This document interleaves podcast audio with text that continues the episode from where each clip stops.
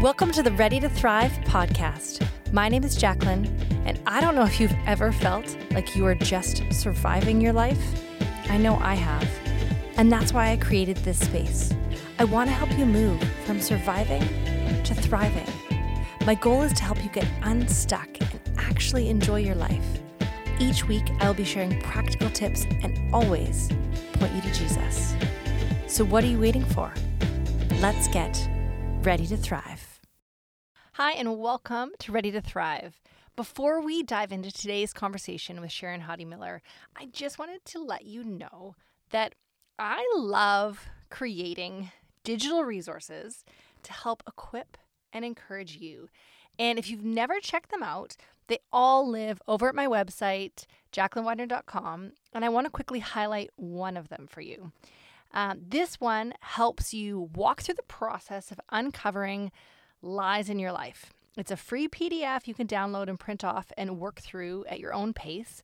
It's pretty simple and straightforward, but if you've never done something like this, if you've never had a look to see whether the things you've been believing about yourself are in fact true, this little PDF can help get you started. So you can just head over my website and it is under resources says lies versus truth and you can download that. The other thing I'm excited to share with you is that my Tangled course is now online for you to do at your own pace. So I actually ran this group twice this spring and I loved meeting with women every week for six weeks. But I know for some of you, the time simply didn't work. So I've created the course in a format that you can do on your own. So you can grab a couple girlfriends, you can watch the videos that I've created just for you, um, or you can just do it by yourself in your PJs. Um, now, in this course, you get the Tangled book as a PDF, um, and you can print it off if you like, or you can just print off the discussion uh, questions and the life work questions. And then each week in the course, it comes with a video, and sometimes I'll be adding even extra audio tracks that just help unpack the content a little bit more.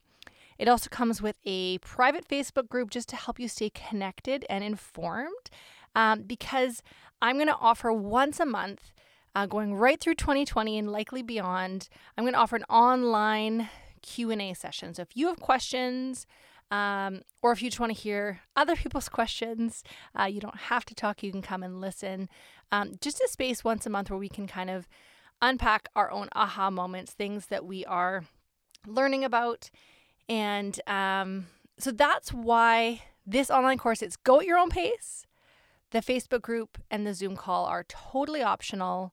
Um, but I wanted to create a little bit of a hybrid of not just buying the book and doing it by yourself. I know for myself when I when I do stuff like that, I have the best of intentions, but then it usually just sits on the shelf and gets dusty. So um, if you think, hey, this is something I'd really like to do, but I need a little bit of accountability for myself right now, um, I have been wanting to work out really badly, but I just have not been able to motivate myself. So I'm actually going to an outdoor boot camp class tonight with a friend.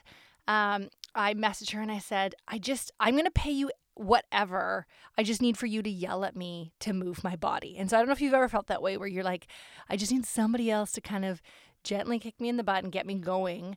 And so that's really what this course is. It's just some gentle nudges to say, hey, how's it going? Are you still doing the work? Are you digging in? Just to kind of keep you going through this process um, that isn't easy. And right now, as I sit, I'm in my closet and I'm staring at my shoes. And I just had this moment where I saw um, this pair of um, sandals for, that I bought last summer. And I was like, yes, I'm so excited. I totally forgot about those sandals. And I had this moment where I thought, you know what?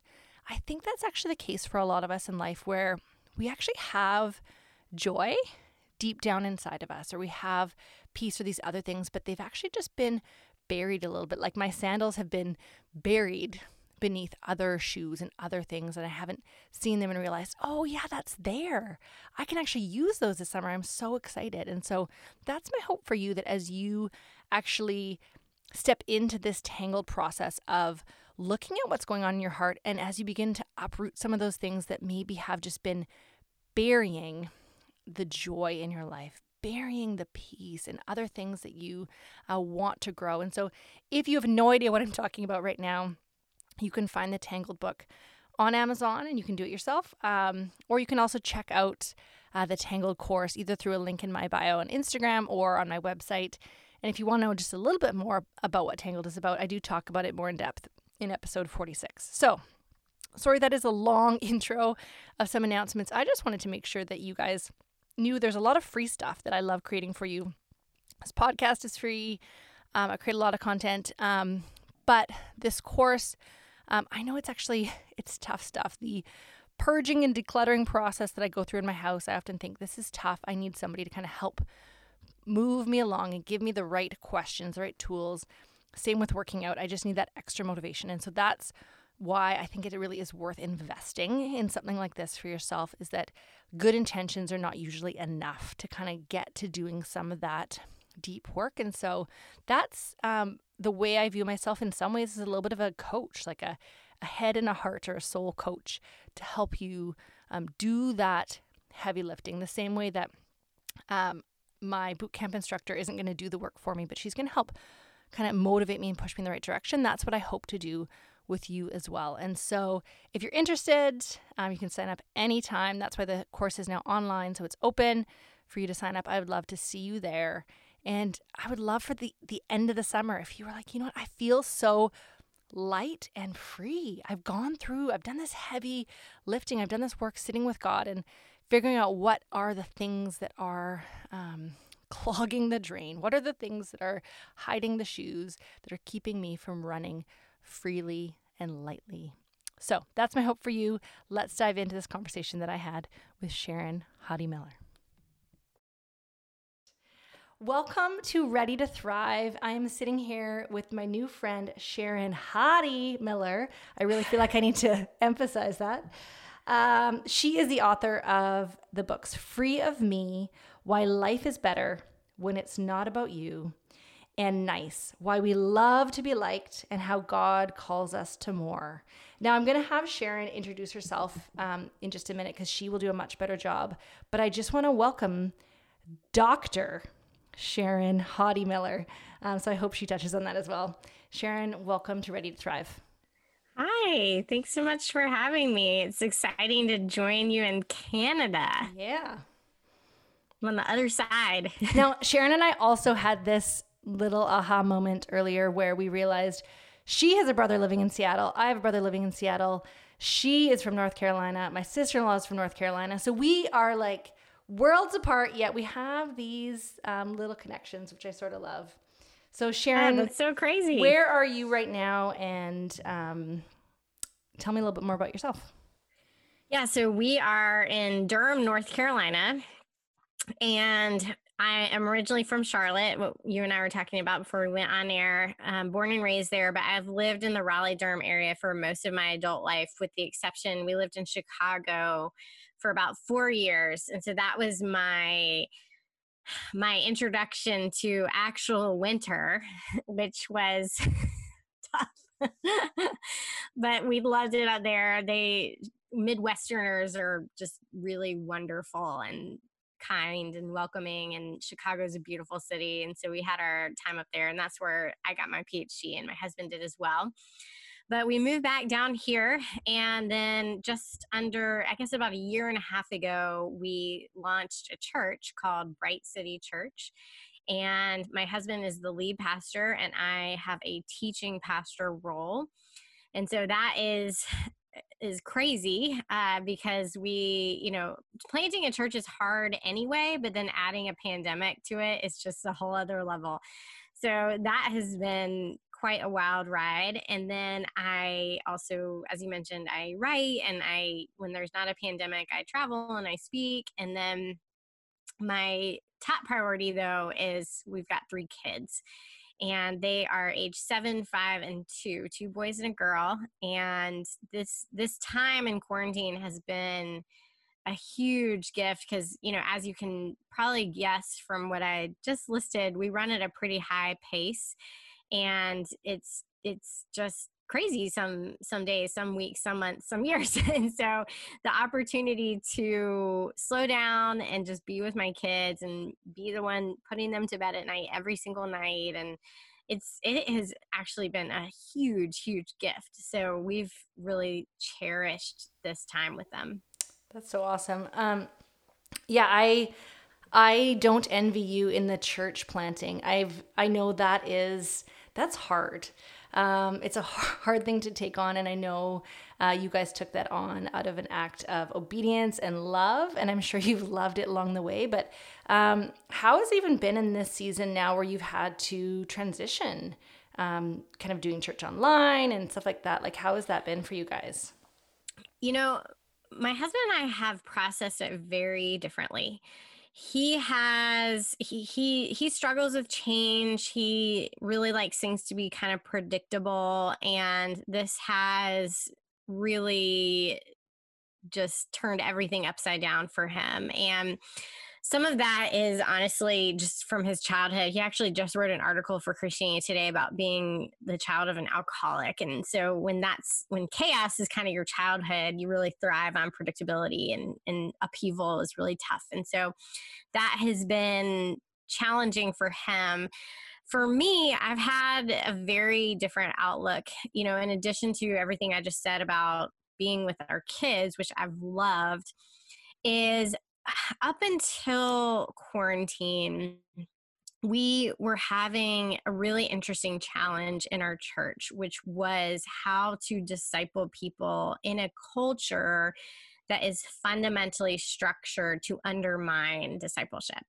Because part of discipleship, a huge part of discipleship is your attention just giving your attention to God, giving your attention to God's word, uh, giving your attention to, you know, a mentor, to your church community, that kind of a thing. And we live in a culture that is really distracted. We are constantly on our screens, we are overcommitted. There, it's really difficult to get people to show up to things, to get people to commit to things and so it, it, felt like we were constantly having conversations about how do we how do we disciple people when we can't get their attention? And then the pandemic happened and everything was canceled. And suddenly everyone was at home with nothing to do. I mean, if you have small children, that's a different, that's a totally different. you don't have nothing to do. But, you know, all everything you couldn't go out anywhere, you couldn't go out to eat, you couldn't go, you know, out to the park. There was just nothing to do. And so for me, it felt like the the before and after, the metaphor I keep using is before the pandemic, it felt like we were standing on this field looking at these goalposts and the goalpost was discipleship but between standing between us and the goalposts were all these you know linebackers essentially of distraction. And so it just felt so difficult getting the ball down the field. But with quarantine it was like all the players were cleared off the field and we just had this clear line of sight to just run the ball. And so once i i realized that pretty early on and it created in me this incredible sense of urgency that this is a window of opportunity that we have right now that we might never have again. And so we really need to maximize it. And so that's what we've been doing. And we we've really drilled down on getting people into small groups and making sure that what the small groups are doing is deep and rich and that people are going to be growing. And we've had our attendance to small groups is higher and better than it's ever been because people can't go anywhere. And we all know you're at home. And so it's like, if you don't come, we know where you are. Yeah. We know you're avoiding us. Yeah. Yeah. And so, um, yeah, it's, it's really, I have felt that urgency and that enthusiasm just energy. I've I've just been really excited. I think I think that God can use this really hard and horrible thing mm. to grow His church, and so that's that's the place that I've been at. Well, I love that you just shared um, essentially adopting um, this God perspective in this moment, in this opportunity. And that's such a beautiful analogy. And as you're speaking, I was thinking, um, I don't know if you've read the uh, recent John Mark Comer book, uh, The Ruthless Elimination of Hurry. I haven't I, read it, but I've I listened to like everything okay. that he does. So and so early on in his book, he's talking about as they're planting their church, and um, they he's meeting with somebody to say, hey, here's our plan. Like we've made this plan, and whoever it is reviews it and says, this is a great plan, like excellent plan. The only thing is, um, people are too busy. Like that's the only problem. Is it's it's just never gonna work. And so it's so funny when you actually take, in some ways, this like 30,000 foot view of things that have been happening in the world leading up to this. And you see books coming out on rest and stepping back and, you know, not over committing. We see like digital minimalism and all these other things where people are starting to get this hunger for true connection, right? Like connection with God, connection with others. And then all of a sudden we're in this moment. And I think for some people, they, you know, there has been a panic. I need to go business as usual. How do we keep this going? And then for others, it's like, okay, what is God doing in this moment? What's the opportunity in this moment? And yeah, how do we how do we realize what um, what we can partner with God in? And so that's kind of been my hope for people that you know, I, as things begin to open up, that we wouldn't just dive into seeking out that same normal, but like, how do we grow and get stronger in it? Um, yes. Stronger in our relationship with God, stronger in our relationship with others. Um, and now we find ourselves in this other moment, right? And so we're in this other moment which again i feel like when i when i look at what's going on in social media or in the news i can get really um, heavy and bogged down and then when i I try again to take that 30,000 foot view. I go, okay, God, like what is happening in this moment? What are you revealing? What are you unearthing? And so um, I would love to just chat with you a little bit about what's also going on in the world right now as we are recording this um, in fairly early June. Um, I actually did one of the things that I love to do as I am preparing for interviews is listen to a few other podcast interviews if people have been on and just get a sense for who they are and a few of the interviews I listened to with Sharon um, were in the fall, and Sharon was speaking up against racism. And, you know, I was listening to these interviews and I was thinking, these interviews could have been recorded right now. Like they're so mm. relevant. And so I just love that, you know, this is already something that's been on your heart. And so if you could just even share a little bit about um, what's going on with you where you're living and um, even how this um, topic of racism kind of brought um, birthed this book that you've written this book called nice. So mm-hmm. dive in wherever you like. Yeah so i'll start with the book just where that came from because it it definitely dovetails with what's happening right now so i as you mentioned i had written this first book free of me and early in that book, like in the first chapter, I was looking back on my childhood and I was reflecting on how I'd been this really nice Christian girl. And I was a rule follower, I was raised in the church. I lived to please, you know, my parents and pretty much every adult in my life. And I was a high achiever, all of that.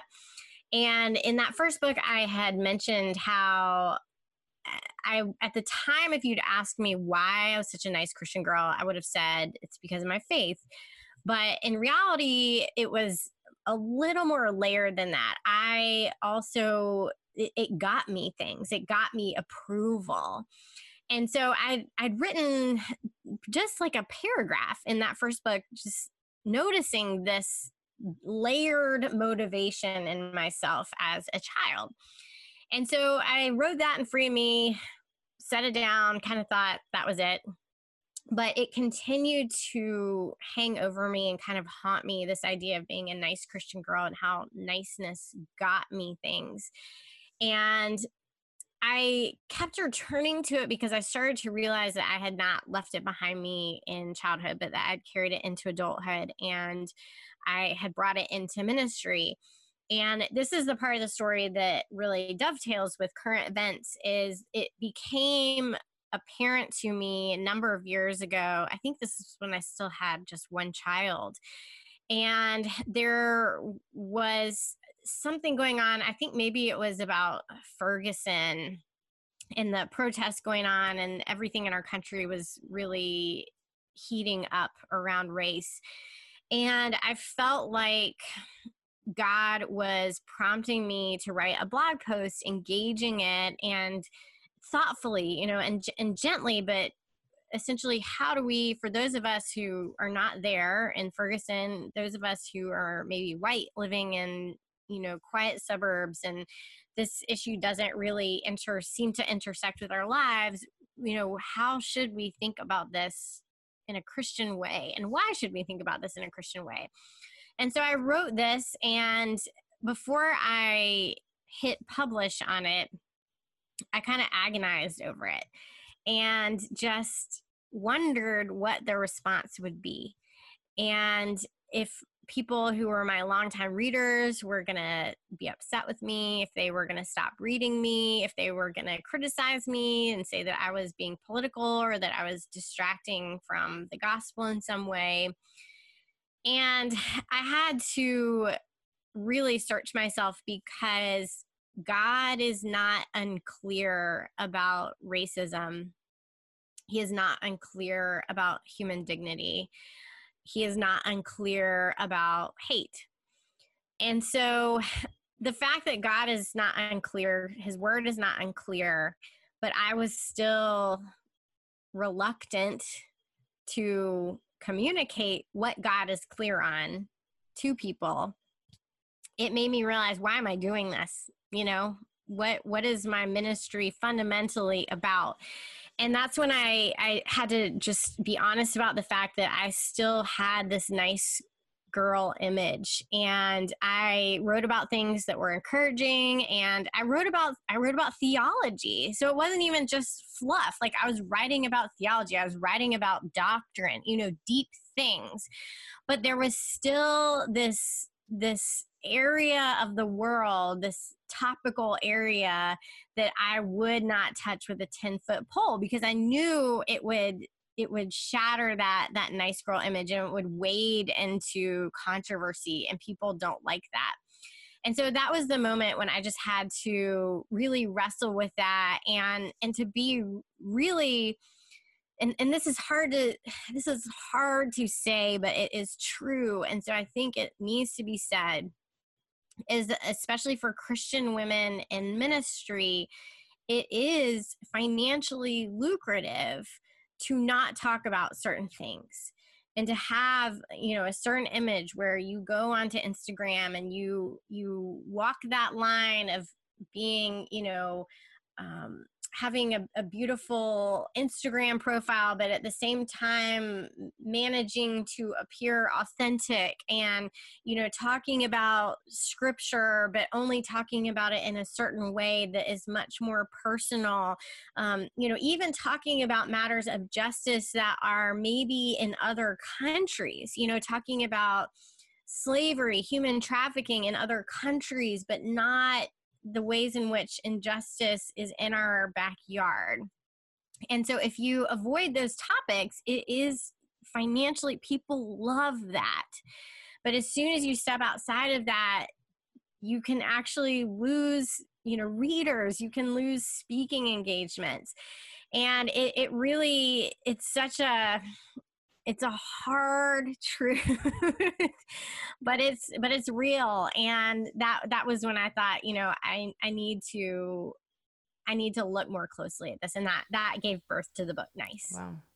Well thank you for unpacking all of that because i think that is you know whether someone has a big name with a ton of followers or it's just um you know i think we have we get this idea of that person has influence, but I don't. But, you know, regardless of our size, like we're all influencing people around us, right? Whether it's just in our own home where we really have the most um, influence and impact, um, or those who are just paying attention. And so I think um, right now in this moment, we have these convictions, and there is this this moment where again we're sitting with God and we know what he is pressing on our hearts and i think that is um, i've had those moments where I've written something. I love um, just writing as I'm going for a walk or whatever I'm doing, and I feel like these um, these things, these hard truths sometimes that God will put in my heart, and I'll write them down. And sometimes it is that moment before I go to um, to post it that I think, "Am I going to be misunderstood?"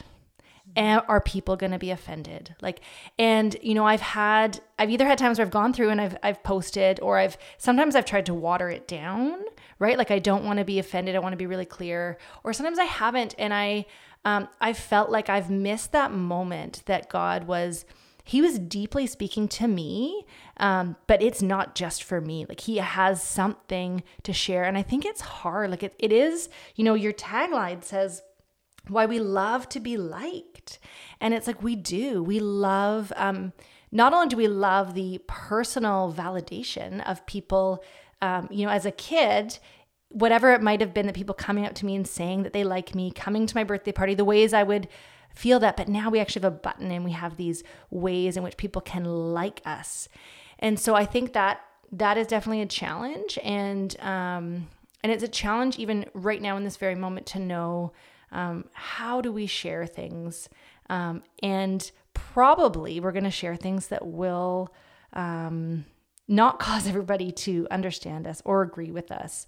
And so, how do people actually, in this very moment, um, kind of know how to, in some ways, not necessarily post something simply out of emotion or simply out of, um, right? Like, how do people know how to navigate that? I guess is what I'd love to say uh, or would mm-hmm. love to ask you.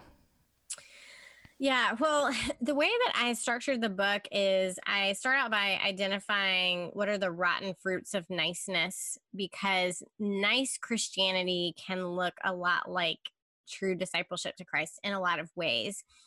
And that raises the question of how do you know the difference? How do you know if you're just sort of putting on this mask of niceness or you're actually following Jesus? And Jesus gave us a diagnosis, which is that look at the fruit. You know, you'll know a tree by its fruit. And so when you look at just simply nice Christianity where you know how to give the right answers and you know how to play the part that it bears bad fruit of inauthenticity. You know, you are aren't truthful about who you are and what you think you're just really nice. It bears fruit of cowardice, which is what I was wrestling with was cowardice honestly, where I I wanted people to like me. I was afraid of being rejected and and that was what I wrestled with and it bears fruit of self-righteousness where you know you're so so nice and you almost weaponize that where you kind of look look down on people who you know go outside the lines in some way and so it bears all these bad fruit but i realized so in the original arc of the book what I was going to do is I was going to have the bad fruit of niceness in the first half and then the good fruit of the spirit in the second half. But as I started to write it, I realized, you know what, this is one of the reasons why a lot of people are not actually being formed into the likeness of Christ is because we tend to think that is how it works is that you identify I'm doing this wrong instead I need to do this better. And there's an aspect of that that is true but I liken it in my mind. It's a little bit approaching spiritual formation like that is a bit like an apple farmer walking up to an apple tree and shouting at it, like and seeing that the, the tree has unhealthy fruit on it and shouting at it, stop that, you know, bear better fruit but that's not how you cultivate healthy fruit on a tree is you have to actually you know prune the tree and you know there's so many things that you have to do to to heal that tree so that it will then grow better fruit. And our souls are like that as well where we can't just decide well i shouldn't be nice i should be kind but we actually need to go deeper than that and figure out how do we how do we cultivate those things in our lives and so that's what the second half of the book is is devoted to is what are some practices and really really what it is is just spiritual disciplines you know? It's kind of just another way of talking about these practices that christians have been doing since the beginning of the church to grow the fruit of the spirit in themselves. But yeah that that is actually where we start is to not simply say don't do this do that but to back it up even further and diagnose the state of your soul and the practices that you're engaged in to cultivate your soul Well, you are definitely speaking my language. That is uh, one of the things I love talking about. This whole series that I'm in right now is is cultivating. This is what we're talking about. How do we cultivate different things in our lives? And I think, um, you know, having grown up as a good, nice Christian girl myself, um, I think I definitely had quite a few good habits growing up and things, and um, and then I things got lost along the way in adulthood in busyness. I love that we chatted about that at the beginning because I think we get this idea of um, really our our main um, spiritual formation or growth. We get this idea that it happens at church right? Like we just we just go to church. There's our one little moment. And um, i know for my husband and i even being in um, involved like he he works in full-time ministry and i volunteered for years. And you have this idea where you run bible studies and you do things but um, but there's a difference between what does it actually look like to spend time with God just for myself, not for preparing a message, not while I'm sitting with people during community group, but what does it look like to actually begin to grow those things? And so, um, as we, like you said, as we kind of dive into those spiritual disciplines, that's where we see this fruit begin to grow. And I think um, for years, I did exactly what you said. I was like, be a better Christian, right? Like mm-hmm. fruit, like apples, you need to grow. And so I was like, oh, why don't I have the fruit of the spirit? And um, the book that um, I ended up writing really came from I was sitting down to color with my daughter one day.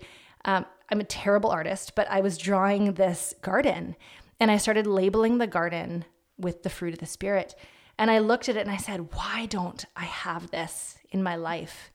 And I just heard this whisper that said, because you have not been planting what you want to grow. And I just realized, wow, you know, if I if I really step back and looked at my life and said like, what am I consuming with media, with um, books, with television? What am I actually feeding myself? And so even just that very very simple moment, like you said here, how how do we assess things um, that are going on? And, and really, it's it's almost I like to think like I don't know. I don't really know what I look like um, unless I look in the mirror, right? And we often don't really know what's going on in our soul or going on in our heart unless we have a mirror. And it really is the word and sitting with the Holy Spirit that is that mirror that we go, oh, like I didn't actually realize um, this gross thing was hanging out there. And so I love um, just, I love talking about this idea of conviction and how this is such a gift from God that when we sit with Him, especially when we we're with Him in more of an extended focus time, like you said, we have a we're so distracted, it's hard to get to that focus time. I think that's where He really begins to um, really unveil to us some of the things that are deeper. And I think for a lot of people over the last few weeks, there has been this desire to search their hearts, right? There has been this desire to say, God, like what's what's actually going on? Um, and it's those moments where we get to be honest with God, where He reveals things. Um, and He doesn't reveal things so that we stay stuck. He really reveals things for our freedom, right? So we can actually partner with Him. And He does that. He does that heavy lifting. He helps us um, walk freely. So I love that you talk about this idea, the second part in your book of, um, you know, how do we begin to cultivate? So for people right now who are saying, "Hey, I want to." I want to cultivate my soul. I want to um, begin to grow the good fruit. What would you say would be a nice like first step for people? Mm-hmm. Well, some of it is, you know, starting out by identifying where this is playing out in your life because when I came out with this book, a number of people said, I don't struggle with that, you know? Right. and so I think it's it's helpful to even identify where where this is playing out in your life in ways that you might not even expect. You know, one of the surprising fruits of of nice Christianity is cynicism that when you have this this view of just being a good person if i just put good out like good will come back you know that that sort of idealism about the world that i think we associate with you know nice christianity when that is shattered it flips and turns into cynicism. And so very often some of the nicest people i know just bubbling just under the surface is this seething like anger about yeah. the world. Yeah. And you would never know. Like they're so, so nice. Uh, so there's a number sentimentality is another big one, especially we're in the South, which is the Bible Belt and so it's it's cultural it's it's in the air it's it's a part of a lot of people's heritage and their traditions and you know family traditions things like that and so there's a lot of different ways that i think nice christianity plays out and then produces bad fruit. So i would say just just starting there. But from there goodness there's so many different different steps that we can take. One that sounds very this is going to sound very Christiany, but is read the whole Bible. Yeah. No, that's good. read the whole Bible. And I actually just did a preached a sermon on this on Sunday where I said the same thing. And I, I think especially in the south where christianity is is a culture is people have a handful of verses that they keep in their back pocket and that they kind of pull out but aren't returning to the full breadth of god's word and when we read the whole Bible, we are challenged by things like the examples of the prophets, where they said really hard things and they were very indelicate about it. You know, they went in and they rebuked personal sin, but they also rebuked idolatry and they rebuked social injustice. Like the book of Amos is just rails on Israel's oppression of the poor. And so we have that. We have Jesus, you know, where he is, you know, just saying hard things to the religious authorities. And a lot of us do not like that. Like we we don't want to confront the way that Jesus confronted. On the other hand some of us love that. And we we we love to talk about how the the religious authorities you know didn't represent jesus and and how we see that in certain churches today and and how jesus wouldn't be like that at all. But then we sort of skip over the fact that the very same people that jesus rebuked he also died for. And so it's not as if he was doing it because it felt really good to stand over them and to condemn them, but he desperately wanted them to have eternal life. And he was putting his finger on the thing that was standing between them and that. And he would go all the way to the cross to demonstrate that love for them. And so for those of us that that do like taking jabs at kind of the religious authorities of our day, the full story of Jesus' life really challenges us okay, you know, if you're going to do that though, would you lay yourself down for that person? Like, do you really want to see that person repent? Do you really want to see them, you know, to to follow Jesus fully, or are you just making a point? Does it just feel really good to stand over them? And so when we read, you know, the full witness of scripture, it it challenges us in whatever our kind of affinity is, whatever we gravitate towards. If we read the whole witness of scripture, it challenges us if, if you're like a nice person to maybe speak truth sometimes, maybe like be courageous sometimes. And if you, you know, flip into kind of the cynicism, uh, the anger, uh, where you you just want to say all people are this, you know, all all people are terrible or all people in this group are xyz um, we are again like we're challenged by the the full portrait of humanity where we see no people are complicated people are they can be good and bad at the same time and and jesus saw this and he he never became cynical. Like he was never cynical, but he was never merely nice. And so it, we just have this really complex portrait of humanity. We have a complex portrait of the Christian faith given to us in scripture.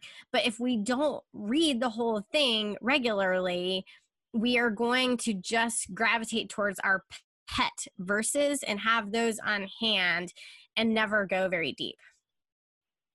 Um, yeah, I totally I agree with you that that's been a, a game changer for me is diving into the entire scripture and really um, that's allowed me to get a, a full view of who God is but also who I am. Like I've been amazed at how, you know, I read about people um, from the Old Testament. I'm reading these stories. I'm like, nothing in our life seems to be similar. And yet um, I read their stories and I'm deeply connected um, to who they are and their struggles they went through. And um, even reading in um, about a lot of the kings who have um, some we read about a lot of bad kings Mm-hmm. And then we also read about some good kings who seem to do a good job where they had gotten rid of some of the idols, they've crushed some things and they've but then they still have left some things. And I was always confused, why have they left some of those Asherah poles? Why have they left a few things? And as I've examined my own heart, I've realized I do the same thing. Like I there's things in my life that I have crushed um, and then there's things that I've allowed to remain. Mm-hmm. And so I think that's part of it is the um, what does it look like to really sit with God and say, hey, what have I mm-hmm. allowed to remain here? And mm-hmm. sometimes it is, like you said, this really this idol of niceness, this, mm-hmm. you know, and you unpack so many um, great things in here that I think for people, um, both listening today and as they read your book, they'll have their own little aha moment of, oh, mm-hmm. okay, I've mm-hmm. I have done this in my life. This might be something that I really need to deal with. Well, and the other thing too with the reading the whole Bible, because I know that doesn't sound super like rocket science, you know? like you guys write a book and that's your answer. But one of the things about nice Christianity too that is certainly true for me is because I was raised in the church, because I've been a Christian for a long time, is I know the answers. So I know what the whole Bible says. It's not as if there's, I'm going to find something in there that I've never like read before. Now, the thing though is if you're not regularly reading scripture, your brain almost those fall into the shadows of your memory a little bit. And when you sit down and you read those passages of scripture that you like to avoid, it confronts you with the the word of god in a way that simply just knowing it like i know the answers i know all the right things does not confront you in that way and it's easy to sort of tuck some of those harder truths away and so that's why it's not just about knowing it, but being regularly confronted by it. Yeah. Well, and I think going back to our earlier conversation, as we um, as we struggle with things of like, hey, what am I going to post or what am I going to share or conversations. Um, my husband and I were chatting the other day and just saying, hey, we need to be aware of like again, he is somebody who um, disciples people in their 20s and and he just said, I wonder what like the Instagram to Bible ratio is right now, just in terms of consumption and how mm-hmm. we, you know, we need the Bible to keep renewing our mind, to keep us clear. I, I was actually thinking the other day about how um, you know, my brain can get a little bit foggy and confused. And almost, it's almost like reading the word just helps keep clarifying the the lens like it cleans off the lens at which i'm able to view myself um, view the world view others like view my neighbors um, and so it really is this um, you know and again sometimes we can have this idea well i know i know everything or what am i going to get out of today it's a discipline and i think often really it sometimes starts as those those disciplines really can um, create desire right mm-hmm. like we we start off it's same with exercise Mm-hmm. I have to be disciplined mm-hmm. or I will That's not, not have that desire. Mm-hmm. So, Sharon, I want to um, end just with a really simple uh, question for you because you um, you're a busy mom. Like you have a lot mm-hmm. on the go, and I just want to know how do you stay connected to God in all these stages of um, busyness in life? Like, what do you do in your mm-hmm. day? What's that look like? Yeah, uh, actually, we've really had to fight for rest. Sabbath has been huge for us. And before quarantine hit, we were really pretty strict about it. You know, like we would not check our work email. We wouldn't, you know, my husband has a work phone and he would turn it off, you know, all of that. We wouldn't talk about church even. Now, with quarantine and everything going online, it's been interesting because now everything sort of bleeds into everything else. And so we've been learning that we need to kind of reassert a lot of those boundaries. But it's resting has been huge for us just just not like I've, I've had to say no to a lot more because i have less time because i'm at home with my kids all the time and so that has been a huge bummer but yeah i think just having boundaries and the thing about I speaking of John Mark Comer, I just listened to an interview with him and Steve Carter. I don't know if you know his name, but they Steve Carter just started a new podcast called Craft and Character, I think, that's about the art of preaching. And at some point, they were talking about how Olympic athletes, one of the things that sets them apart is how rigorously they rest and they said something about how LeBron James sleeps like 11 hours a night, something like that, because the more you do, the more you need rest. And so that's that's been huge for us. But the other layer of rest and, and specifically of Sabbath for me and of having boundaries is I realize whenever I do that, it communicates back to me on some subconscious level that the world does not rest on my shoulders. And I'm not the one that keeps it all going. Whenever I stop, whenever I say no because I don't have the capacity, that is also me preaching back to myself you are not in control. And that God's will will be done because of Him, you know, not because of you. And I actually think that that even even though it's something I don't even think about consciously, I think that is weekly communicating back to my soul that you don't have to be anxious. You know, you don't have to run this rat race. Like you can have peace and you can have rest and you can enjoy the life that God has given to you. You don't have to constantly be striving. And so I don't wrestle with a lot of anxiety that I think is just almost a fixture of our culture because of that constant message that our Sabbath rhythm is preaching back to me. Right. That's so good. I think as people, if they have not introduced the Sabbath into their lives, it can be a really scary thing. Mm-hmm. I also think as you start to do that, you can have these. I I just have to do this one thing, or um, yeah, but kind of moments. And I think a big part of Sabbath is um, trust, right? Like I'm mm-hmm. trusting um, things. Things will will still get done later that need to get done.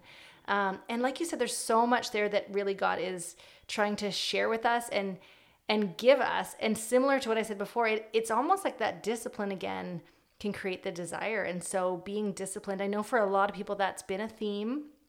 Um, I've heard from so many different people around the world where God has been nudging them to say, hey, like, let's rest. And this is, again, and then we look back, we're like, hey, it's funny he's been talking about that since the beginning. Um, and yeah, it, well, it's it, also, it's so funny because all the other 10 commandments are you know hard commands just about like don't envy and you know honor your father and mother which that for some people that's really hard you know there there are some some of those commands require a lot of us but sabbath is the one command that is just pure gift where god is it's like this is for you to take care of you and and for you to be healthy and to be whole. And for whatever reason we don't do it. We don't receive the gift. Well i think what you said there was you know we we get this idea in our heads even if we haven't vocalized it that everything does rest on our shoulders mm-hmm. and we're mm-hmm. so used to striving. And so um, just being able to say okay god like i i trust you in this and having that moment where the world is not going to fall apart because I've turned my phone off for a day or I've, you know, connected with my family and I've just been um, doing those restful things. And so um, I think that's a really great place to end off. We've had such a rich conversation. Um, I love hearing, I, I really enjoyed hearing uh, so many different podcasts. So if uh, with you being interviewed. And so if people really enjoyed hearing from Sharon, I would just say, you know, plug her name into wherever you get your podcast from. You can hear more um, of her wisdom as well as her books you can find on Amazon. But Sharon, if people want to connect with you a little bit more, where can they find you? Right now, I'm most active on Instagram. You can f- find me at Sharon H. Miller. And then I have a website, sheworships.com, where that has been unfortunately kind of a no. The blog part has been kind of a no in this season. I've been turning it over to guest contributors who are kind of younger women that I want to encourage. But uh, you can learn more about my books through my website, sheworships.com as well. Awesome. Well, I know I did check out your website and you have so many uh, really incredible blog posts through the years.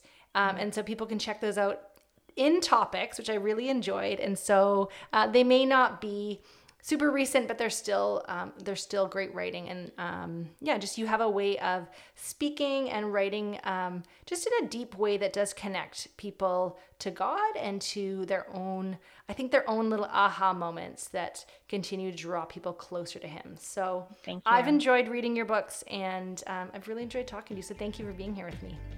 It was great to be with you. Thanks so much for listening today. I really am so encouraged knowing how many of you are being encouraged by this message. And if you have found it helpful, would you mind just sharing it with a friend, leaving five stars or even a review wherever you listen to po- podcasts? Podcasts, keeping it super professional. Um, if you want to connect more with me, head over to Instagram where I'm at jacqueline.widener.